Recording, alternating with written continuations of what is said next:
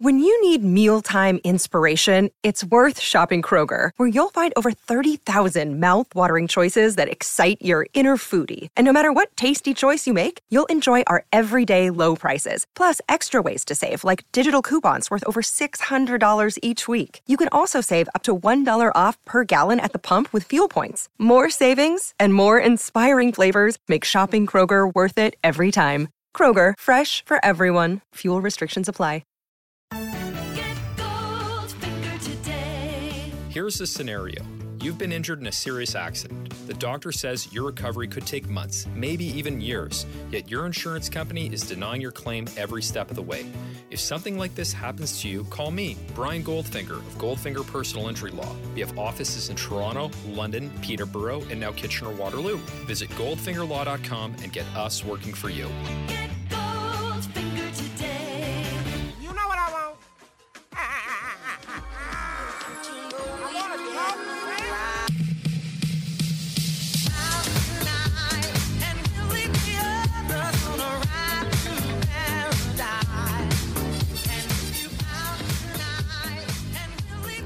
Hey, that was pretty bad.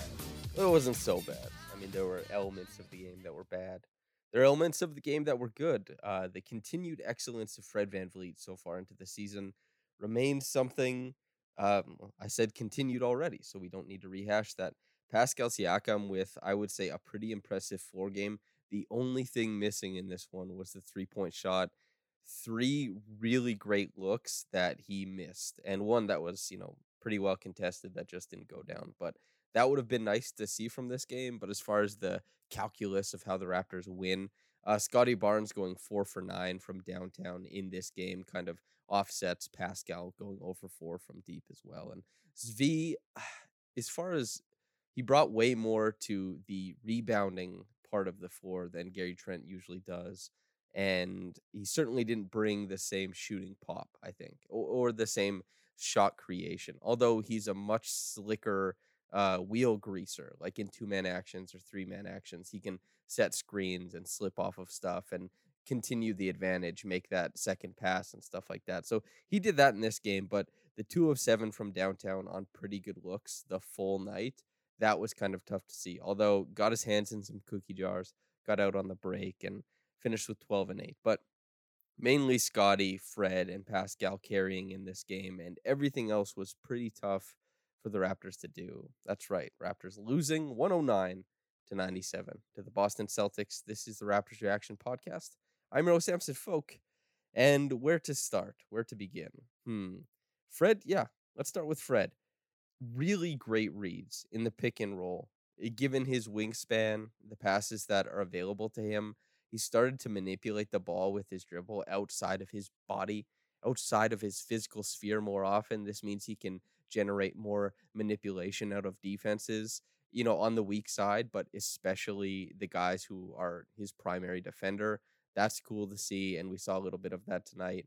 Not creating a ton towards the basket, but still tried and true, creating shots towards the corners. Guys like Yuta Watanabe, guys like Pascal just not really hitting in this case. Although Pascal's didn't really come off of uh, Fred possessions, but Precious Achiuwa, Yuta Watanabe, you want to see them shoot a little bit better from three in this game. But alas, that wasn't the case. Fred, though, I mean, they run those little pitch plays for him where he gets, you know, the the look from downtown. He's relocating off of offensive rebounds, and he pulled up in transition for one two. The the five of ten mark from downtown in this game that's really really strong for a guy like Fred VanVleet. And three shots made in the rest of the floor. He got to the free throw line for seven attempts and probably got a lot of the calls that I thought that wow, it'd be nice if Pascal had gotten something like this because I thought that's all that was missing from Pascal's game aside from damn the three point shot didn't drop. Pascal was driving, particularly in the second half, very hard, was getting a step, was getting a lot of contact, and still not really getting anything in return as far as trips to the line. He only took two free throws, and that was early on in the game. I think it was his third and fourth points of the game.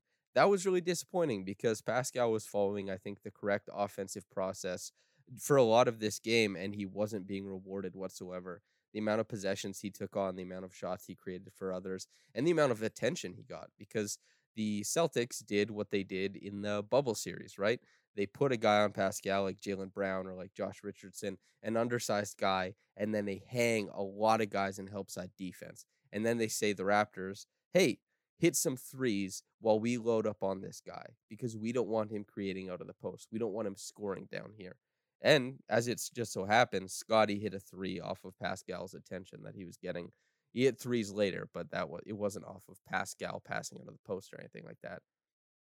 I would say the biggest problem was probably Precious, I think, had a lot of awesome contests at the rim and deserves love for a pretty good defensive game.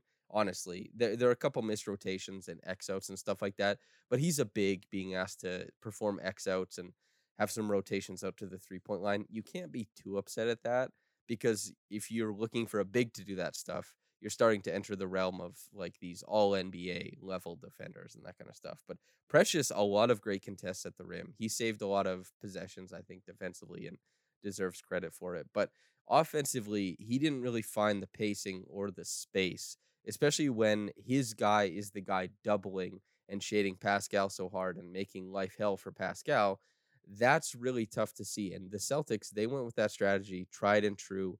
And Precious doesn't know how to make teams pay for that. He doesn't know how to slip into the open spaces to seal the guy, for example. Like if Fred VanVleet is on the weak side corner, the guy who's playing the weak side zone shouldn't be able to recover to a little lob pass to Precious Achiuwa.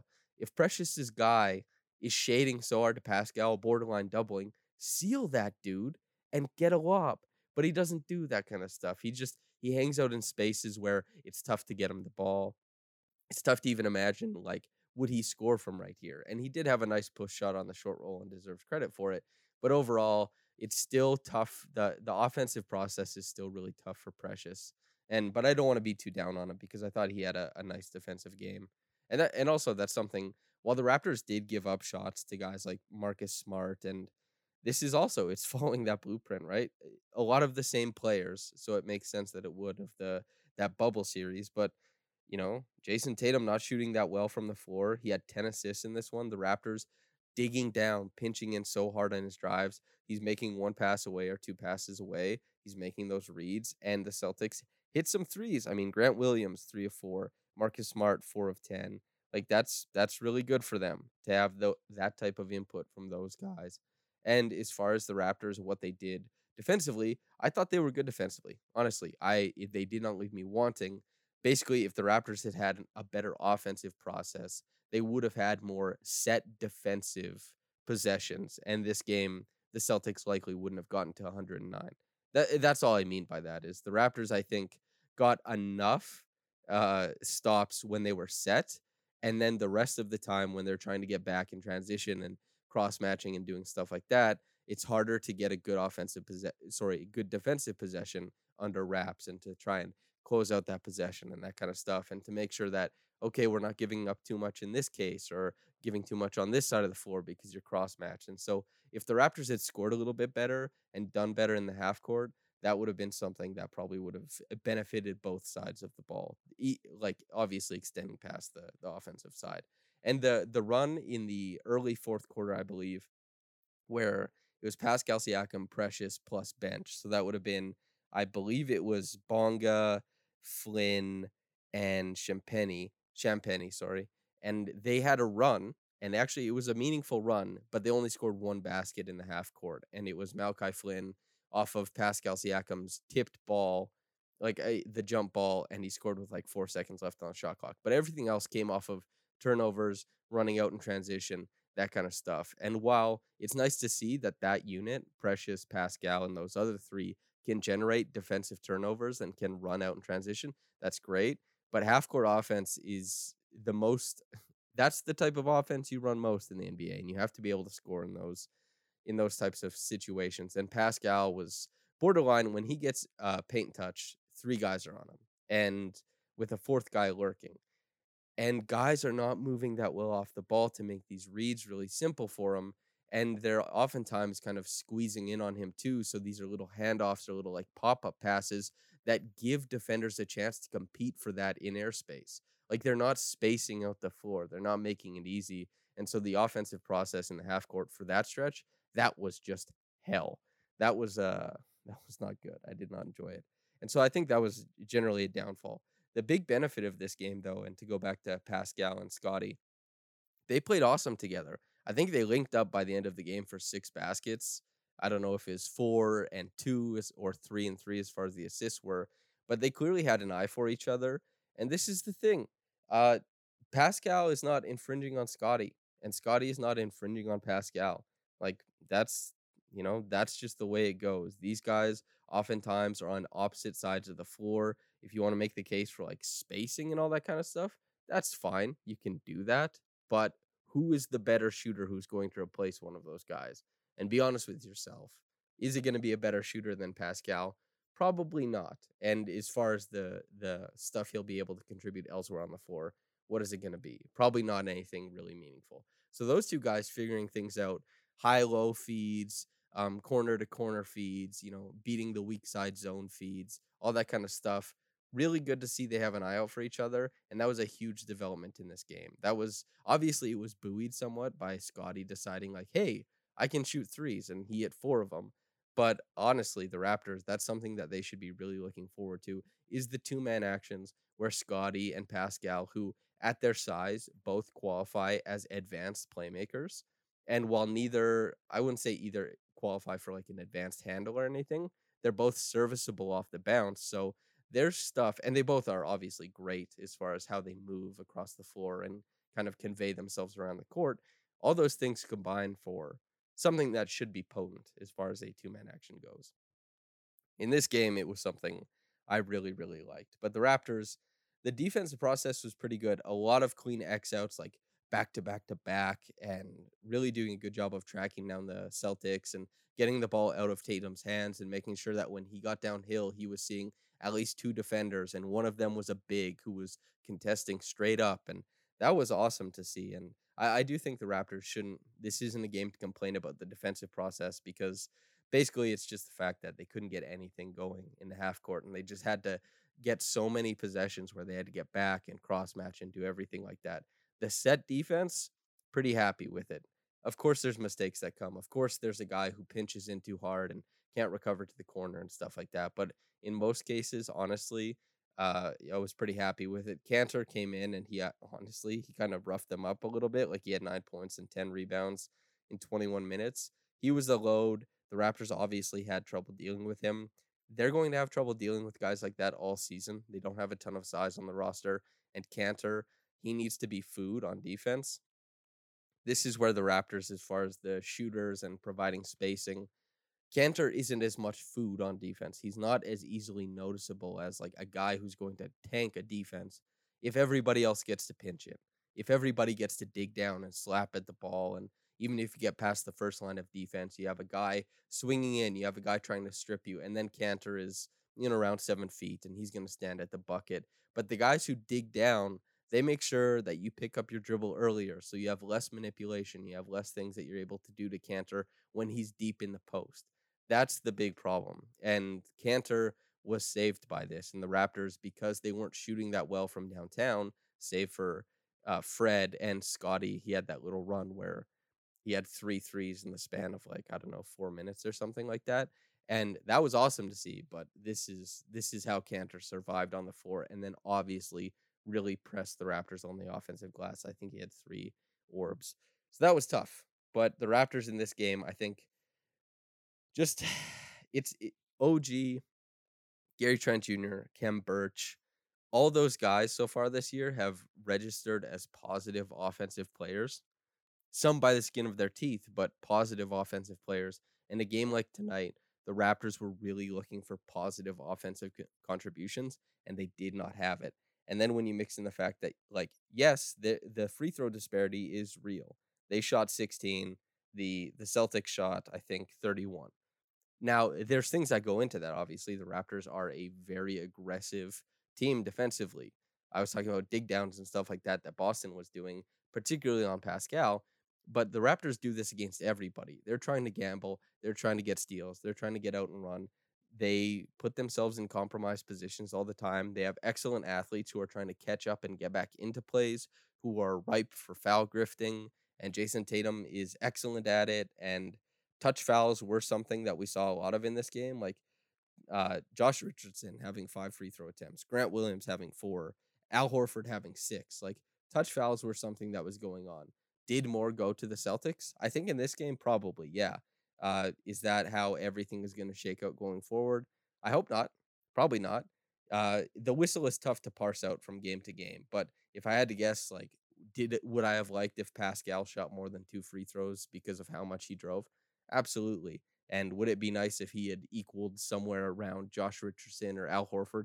Yes, totally. But the game is the game. The whistle is the whistle. And the Raptors, had they shot better from downtown, had a little bit more of that tertiary uh, or ancillary creation from some guys like Svi or Watanabe or Flynn, things might have been a little bit more tight and a little bit more manageable. But 109.97, that's how things shook out in this game. And honestly, that's it, it made sense. The Raptors, they couldn't score consistently enough in the half court, and that's why they ended up losing this one. So tough pill to swallow because you really would have liked to see them win win a game, especially at home after being on a road trip for so long. They had that six game road trip over 13 days or something like that. But uh, we begin again. I, I don't think it's tomorrow, but the day after against the Grizzlies, who they beat uh, just a few days ago. So something to look forward to, even though the Grizzlies just walloped the Kings tonight, 128 to 101. So we'll see. Tough to say what's going to happen. I'm not into the I'm not into predicting the future, I don't think, as far as that goes. But uh, the Reggie Evans Award, I'm giving it to Precious Achiuwa, a severely limited offensive player who uh, boarded the ball and brought a lot of hustle. And even though the rotations weren't perfect, I just loved a lot of the contests he brought at the rim. Those low help side rotations did save quite a few possessions defensively. He brought a lot of eh, defensive pop in that way. So that's the Reggie Evans Award winner. Now let's go over to raptorsrepublic.com. Wow, what a great website. And we'll figure out, oh, I've just Googled the word raw. Okay, we're going to raptorsrepublic.com. What a great website. Figure out what the top quick reaction comment is. Oh, we've got paragraphs from the beloved Niagara underscore dude. Quote, very tough one to lose. Barnes started poorly, but again came on later and put on a show in that third quarter. I thought Fred was making great shots and making plays. Not easy to win playing without two of our top scoring options, OG and Trent, and despite Yuta offering some great defense, he is still limited scoring. Time to flush it and get ready for Memphis on Tuesday, who will be out without Morant down with a sprained knee. Finally, if you don't agree with the poster's comments, then try responding in a respectful manner or move along. And if you cannot handle a poster, just block them. This site is turning into a sewer of toxic posting. It's not right, and we can do better. This is just a game. No need to act like it is life and death. End quote. Hey guys, yeah, I guess if you're saying something particularly nasty, probably don't do that.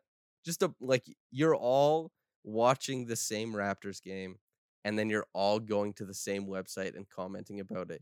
Y'all love basketball, and hopefully your love of basketball, you can do it in a way where you don't say like horrible things to people online. And if you can't, then I do question what you're doing with your life that this is the outlet you choose to be so uh, toxic. Don't know who he's talking about, but if there's somebody doing that, it, hey, if the toe tag fits, you know. Uh, and as far as the the the take on the game, yeah, Niagara dude, you and me, we're seeing the same thing out there. Barnes had a tough game for a little bit, but had his classic third quarter explosion. I talked about this when I was on Sportsnet uh, the other day when I think it was uh, John Lajoie, or sorry, not John Lajoie, Roger Lajoie, uh, the host asked me about, you know, well, sometimes he's, you know, up and down as a rookie. And I'm saying, yeah, he's he's a guy who is sometimes learning to interpret the floor and he's seeing things that are brand new as an NBA player. But of course, he's very cerebral. He's he processes the game very quickly. He makes a lot of great reads. So when he sees a defense or a particularly a particular lineup of an opposing team that forfeits some things and he's able to recognize those, he just spams those actions. Scottie Barnes knows exactly what he's looking for when he finds success, and then he goes back to it until it's not there anymore. And when that's not there and he's not sure how to, you know, kind of impress himself upon the game, he fades back a little bit. He just runs like dribble handoffs and tries to do a keeper play every now and then. And the Raptors have done you know good work to stagger guys so that there's more than one option so he can do some things but he's still a limited offensive player but when he gets it oh boy, does he get it. And it's really fun to watch. He, he had a really fun game in this one. And that's that's basically a huge appeal of this season is just watch, hey, what can Scottie Barnes do on a game to game basis? But Niagara dude, thanks for writing it. I enjoyed uh I enjoyed what you thought about the game. I think there was a lot of overlap with me. So cool. Cool beans. All right, listener, I hope you enjoyed this, whether you got into this in the morning or at night. Have a blessed day and goodbye.